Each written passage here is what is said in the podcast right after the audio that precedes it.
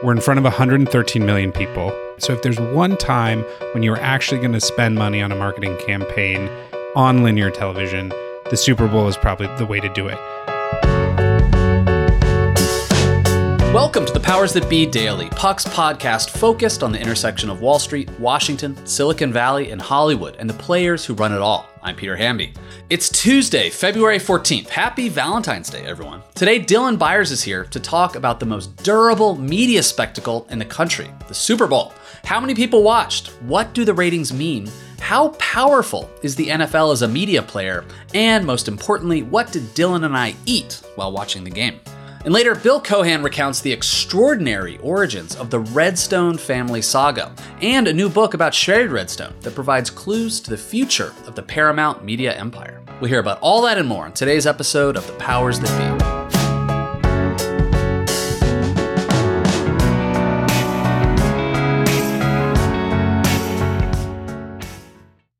Tired of sleeping hotter than hell? I sure am. I sleep hot. There's something crucial about sleep that eludes us when we're too warm, too uncomfortable, and too caught in the web of our own thoughts to drift off.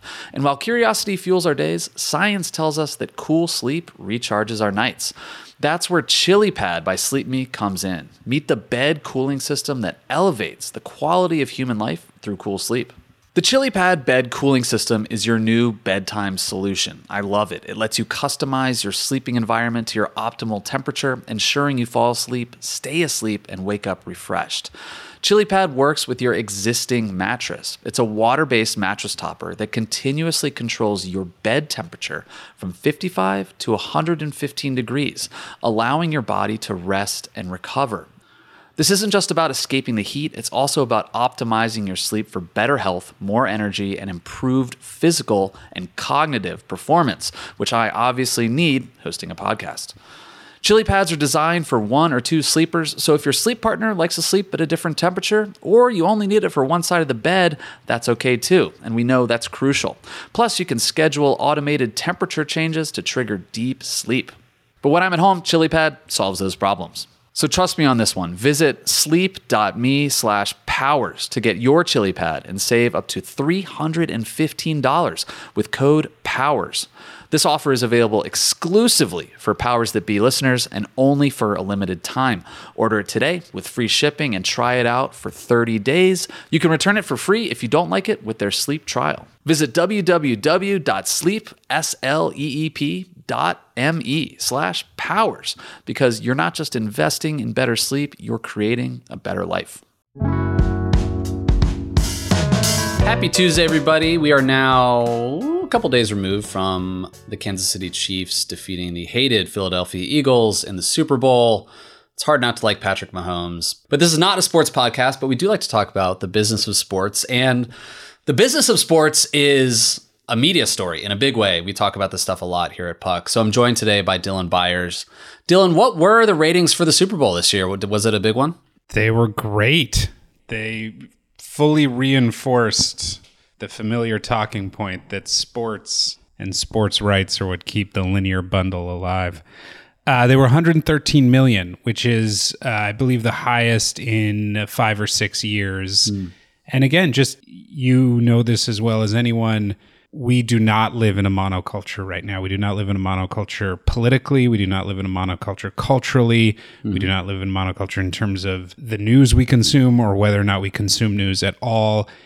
And yet, here once a year in early February is this this event that is sort of far and away whether you are a member of you know whether you're a citizen of america mm-hmm. whether you're an advertiser trying to reach consumers uh, whether you are an artist uh, such as rihanna mm-hmm. trying to, uh, to to sell albums this is the thing in America. It still very much is. And as much as the number of households with cable subscriptions continues to go down, we continue to turn out every year to watch this event.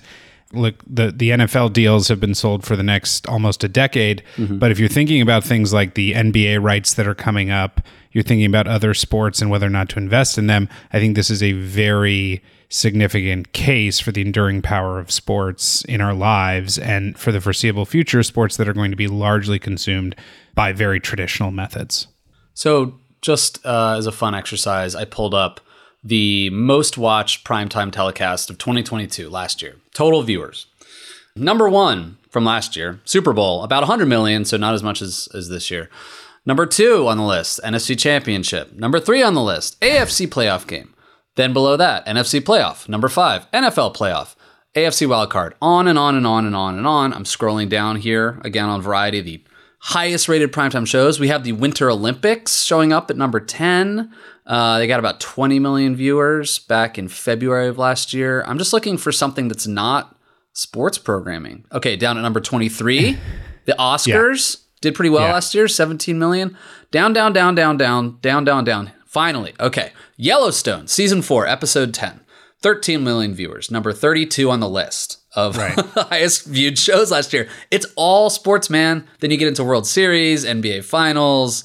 That's such a dominant force in our culture and our media. It, it really is, and I think two things stand out from what you said. And there's a similar. If you if you do this for for the history of television itself, I think I read this recently. Twenty four out of twenty five of the most watched things on television were sports, and but for I, I believe the the series finale of MASH, uh, mm-hmm. that would be a clean sweep. Two things stand out. One, it is a testament to the enduring power of sports.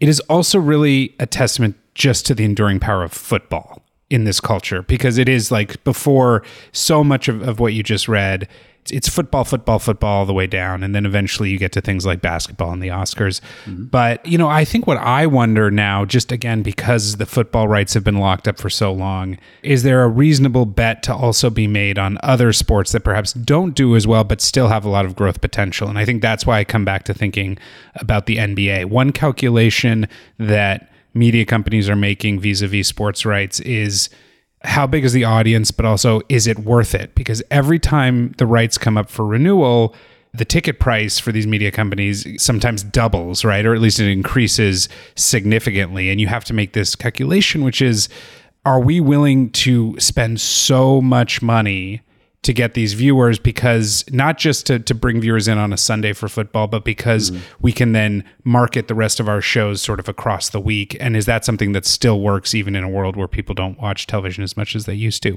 NBA rights are coming up in a, a year or two.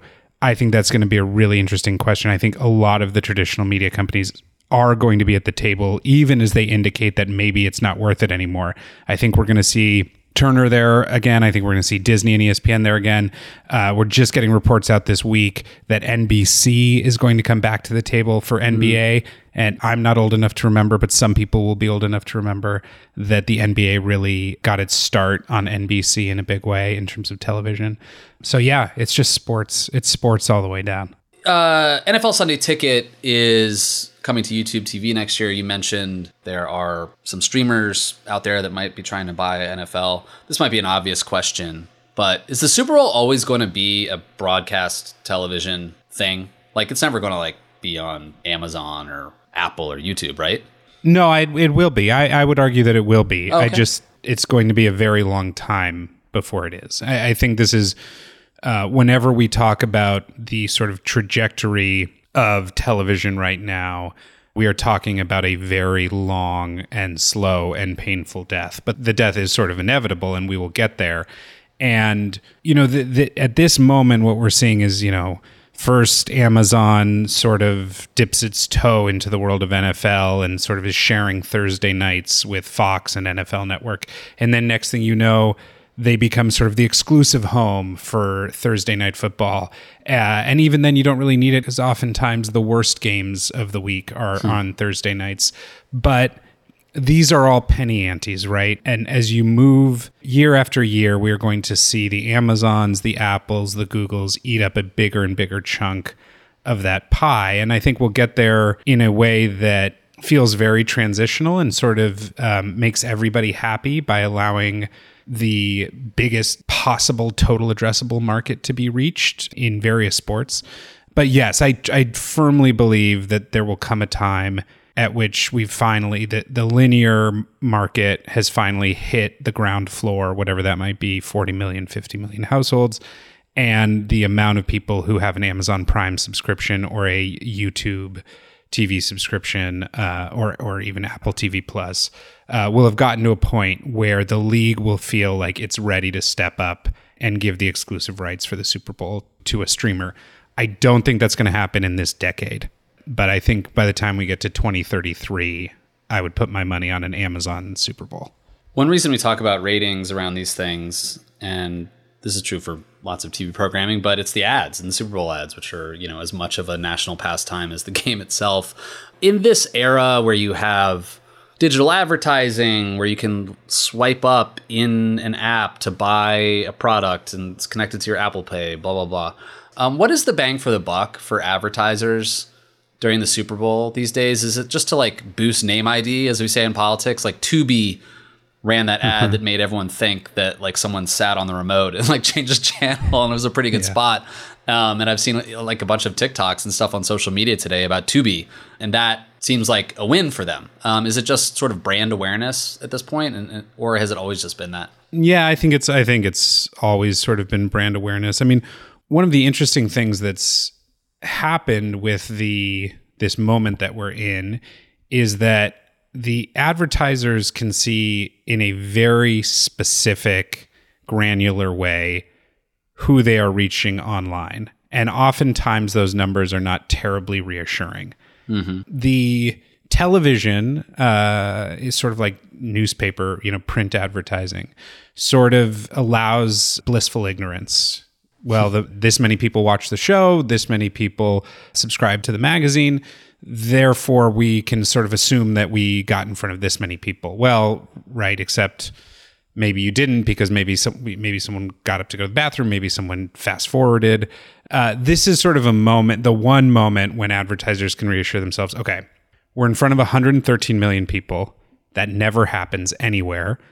And on top of that the whole culture around the super bowl right now is as much about the ads, the halftime show, the snacks around the game. It's the whole tradition of it. So if there's one time when you're actually going to spend money on a marketing campaign on linear television, the Super Bowl is probably the way to do it. Do they get that money back? I, I don't know. I think there are some ads that ran during the Super Bowl that nobody saw, nobody talked about, nobody really paid attention to. There are others that that sort of like hit, and you, you sometimes you don't even know what's going to hit from a creative perspective. But that's the thing that everyone's talking about the next day, and then that can have really legs. How quantifiable that is, I don't know, but I think in a way that is sort of the appeal of it because by not being able to fully quantify what the effect of that ad campaign is, you can sort of assume the best possible outcome and justify the expense. And now we know that Tubi is a streaming service. Last thing I want to ask you we know calories don't count on Super Bowl Sunday. Katie made a feta and scallion dip that uh, was really good. What was your favorite Super Bowl snack this year? Well, this is so I we we have the luxury of attending this party uh, with our friends, and they oh it's always thematic based on the teams, right? So there were Kansas City barbecue ribs on one side of the spread and Philly cheesesteak sandwiches on the other side of the spread. I opted for something um, agnostic to the game, which is just wings and nachos, uh, which for me is uh, synonymous with football. I love that. I love that. Um, yeah, we had some ribs too, which is great. All right, man. Talk soon. Appreciate it. Okay, thank you, Peter. When we come back, Bill Cohan talks to Ben Landy about Shari Redstone.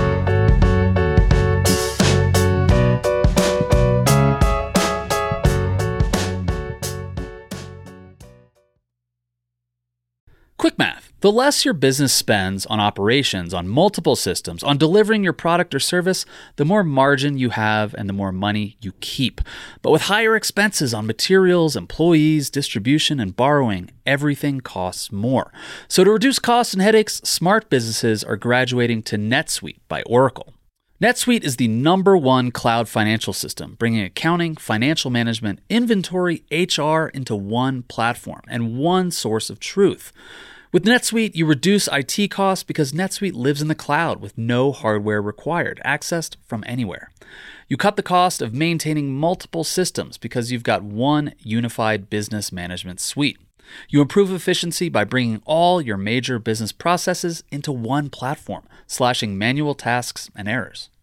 Over 37,000 companies have already made the move. So do the math. See how you profit with NetSuite.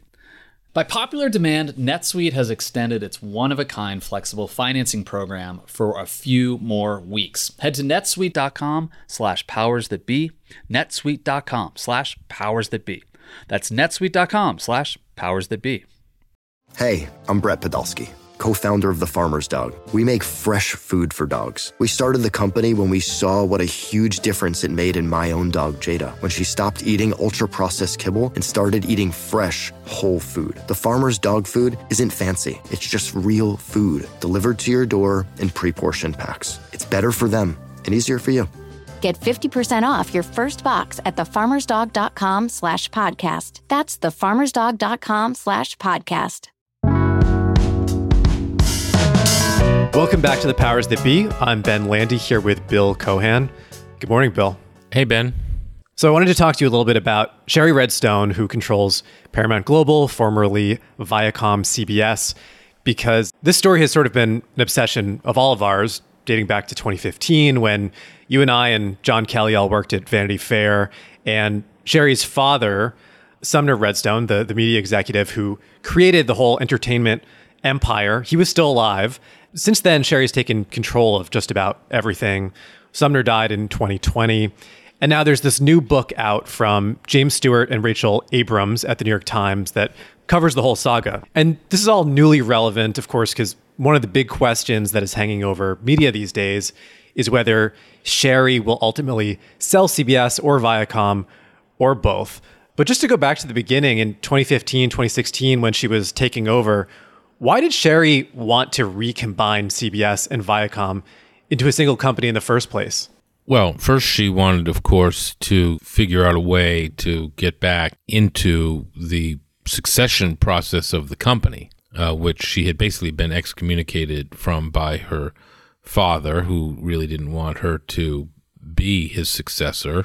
And then, of course, the two women, Sydney Holland and Manuela, Manuela Herzer, who I first wrote about in, in Vanity Fair in 2015, who had become Sumner's quote unquote girlfriends and who systematically uh, not only were intent on enriching themselves, but making sure that Shari had no role, no access to her father. And of course, by then he had also sort of excommunicated his uh, and parted ways with his son. So, if there was going to be any kind of family role in the future of CBS and Viacom, it was going to have to be Shari, who was definitely uh, far away from that possibility back then. My stories came out, plus with all sorts of you know additional revelations. Uh, including that at the same time that Sydney Holland was supposedly Sumner's quote unquote live in girlfriend, she would take his plane uh, in the morning and fly off to Sedona, Arizona, and have an affair with George Pilgrim uh, in Sedona, right. and then fly back to be uh, with Sumner at night. And so that was also a- another re- revelation. And so these things started building and building, and, and Shari saw her opening first to get rid of Sydney and then to get rid of Manuela and to get back, we think, or we're told, into the good graces of her father, who, of course, by this time was pretty much all but comatose and, you know, unresponsive and, you know, needed round the clock care and feeding. He's in his late 80s at this point, right? Or he's in his 90s at this point and confined to home, round the clock care, and got to the point where people would tell me he had very little cognition, uh, let alone the ability to sort of sign the papers that would make Shari uh, his heir and successor. But next thing you know, these papers get produced, uh, including, you know, a signature on a key document. That suddenly gave Shari the ability to step in, having gotten rid of the two women taking over from her father, installing a board and a CEO at Viacom that she wanted. And so she sort of had half the puzzle figured out by that point. And then, of course, Les Moonves, who uh, was the CEO of CBS, resisted emphatically the recombination of CBS and Viacom that Shari wanted to do, taking it so far as enlisting Wachtell Lipton to design a really uh, clever slash outlandish plan to give non Redstone shareholders a stock dividend that would dilute the voting power of the Redstones down from 80% to like 17% or something. And of course, that was all challenged in Chancery Court in Delaware. Bill, this timing ended up being really lucky for Shari and sort of opportunistic because it was around that exact same time that word was coming out that Les Moonves had his own Me Too problems. And in fact, you were you were one of the first people to break one of those stories. I remember working with you on a story in 2018 about Moonves having sexually assaulted his diabetes doctor at UCLA. Um, I, am curious to hear a little bit more about that from you and also sort of how that timing did work out for Shari and her effort to oust him and to consolidate control of this company.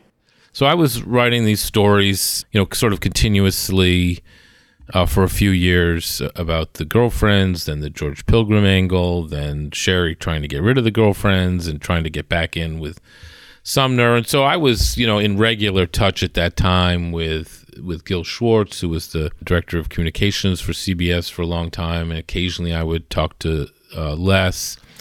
And Gil would like call me up. So so the whole Me Too thing started in you know the fall of 2017 with Harvey Weinstein, obviously, and then like Charlie Rose at CBS. And so then you know, Gil would occasionally call me up and say, you know, I'm sure you're going to start hearing that there's going to be, you know, Ronan Farrow is working on these stories about Les and Me Too, and don't believe him. You know, there's nothing to it. I mean, I think Gil really believed that, probably because Les was telling him that there was nothing to it, and of course, we know that you know now that's not true but uh, so that's what i was hearing and i would say to him look you know that's sort of ronan's territory. Uh, that's very very difficult to root out and very difficult to accomplish so you know I, I don't know anything about that. In any event and nobody's talking to me about that. And then ronan's first story about les came out and then probably literally the next few days later uh, someone contacted me and said without giving me much information at all. It sort of became a sleuthing exercise, something about a doctor, or did you know that Les suffered from diabetes and you should look into his doctor? Now, Les had never re- revealed to his board or publicly that he had diabetes. And so, you know, I did a little Googling and up pops, you know, this woman who's the head of, you know, the diabetes practice at UCLA Medical Center. And I thought, okay, well, this must be it. Went back to my source and said, you know, is this the right name? And the source said, yes, but I'm not telling you anymore. And then I found this uh, article that she had written without using Les's name and about the whole incident. She had written it in a obscure medical magazine that I came across. And the whole thing sort of unfolded from there over a number of months. And when I confronted Gil with this, basically, uh, you know, we confirmed it with the date books and everything began to check out. And I think Gil started freaking out. And he said, Well, if you write that story, you know, here I have Les's resignation letter right in my hand here. Wow. Bill, since then, and, and, you got into this a little bit in your review of the Stewart Abrams book, there has been a, a sort of prevailing industry narrative that's coalesced around Shari Redstone and her control of this company. Her father obviously passed away a few years ago. What do you think is next for her? Well, she, you know, she, she, as we talked about, she got her way. She, the, the, the merger was consummated in 2019. Basically, though, since then, the stock is down 50%. The competitive landscape has shifted dramatically. I mean, the CBS Viacom, which now called Paramount Global, the market cap is market value is around fourteen billion dollars, making it pretty much a bit player uh, nowadays. Even though it controls some you know fascinating assets, desirable assets, but you know, you know the Comcast, Disney's, you know even Warner Brothers, you know those two are about two hundred billion each. Uh, Warner Brothers Discovery is about hundred billion now. I mean, so CBS Viacom, Paramount Global has become, you know, a bit player, and I and I think that uh, Shari obviously did this, Ben, because she thought it would be easier to sell the combined company to one person. Certainly easier for her rather than doing two deals. She can do one deal. Uh, easier, probably from a tax perspective, to structure a deal that wouldn't result in a big tax bite for her family. They obviously have a very low basis in these assets. Now it's tough. I mean, do people want Paramount Plus, a streaming service which you know has some you know good content, but is obviously probably losing money like the other streamers? Do you want Viacom's cable channels, some of which are fine, some of which are iffy? Do you want CBS linear TV that is obviously on the decline? And you know, so it's not an obvious buyer for all of that anymore. I mean, whatever she was hoping to accomplish uh, it seems to be she sort of has shot herself in the foot and thwarted that. You know, people who might be interested, like Comcast, who've been rumored to be interested, you know, they are, you know, Comcast obviously owns NBC, so they can't own NBC and CBS, certainly not in this regulatory environment. So that's pretty much a non starter on Comcast's part. Maybe a, a new administration will bring a different regulatory policy. Maybe the macroeconomic environment will change maybe uh, you know if and when NBCU and Warner Brothers Discovery get together, there'll be a new push uh, catalyst for something to do with Paramount Global. At the moment, I you know I think you know Bob Bakish's plan is just to try to execute better and get some better earnings and get the stock to recover. But it's that's a long process, and I'm pretty sure not at all what Shari thought uh, was going to happen here. It sounds like you think she'll be forced to break up CBS and Viacom in order to sell the company. I mean, there, there's also prevailing speculation that she could be a buyer too. I mean, she's obviously aggressive and ambitious. That maybe this isn't all just about getting the best price for these assets for herself and her family, but do you think it's possible she also wants to be a builder like her father and that she, she sees some kind of path forward to grow the company?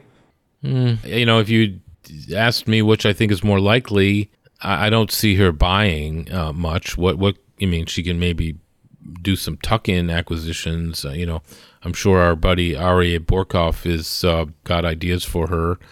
You know, he's her, her banker, but I, I don't know. I don't really see what it is that they could buy, or what they would want to buy, or what they could afford to buy. You know, not really going to use their stock as an acquisition currency since it's down 50%. Uh, I don't know how much more leverage they can uh, absorb. They probably have got some room on that front, but debt is now expensive. You know, I'm not really seeing that. I think, you know, if in fact, I mean, she's not young anymore. I mean, this payoff for the Redstone family has been a very, very long time in coming. And, and I'm sure that's why she recombined them because she thought that it would be easier to sell. So, uh, you know, I've sort of posited in the past that maybe somebody like Apollo could buy CBS because they've already put together sort of a nationwide local television network and maybe maybe something like CBS would be a nice fit with that. That would be probably helpful to Shari uh, if she wanted to sell the rest of it, but probably would result in tax consequences. I think she's in a little uh, tight box that she's got herself in, and uh, I'm not exactly sure how she gets out of it uh, anytime soon. Yeah, it's fascinating. I-, I have no idea either, but Bill, thanks as always for stopping by to chat about it with us. Thank you, Ben. Thanks so much for listening to another episode of The Powers That Be. As a reminder, The Powers That Be is the official podcast of Puck. We'd like to thank Ben Landy, Liz Goff, and Alex Bigler for their editorial and production guidance. If you like what you hear, please share with a friend. It really helps us keep delivering the inside scoop that only Puck can offer. Follow us on Twitter at Puck News. I'm Peter Hamby. See you tomorrow. This has been a presentation of Cadence 13 Studios. Please listen, rate, review, and follow all episodes wherever you get your podcasts. The Powers That Be Daily is executive produced by John Kelly, co founder of Puck, Chris Corcoran, chief content officer and founding partner of Cadence 13, and produced by Ben Landy, executive editor at Puck.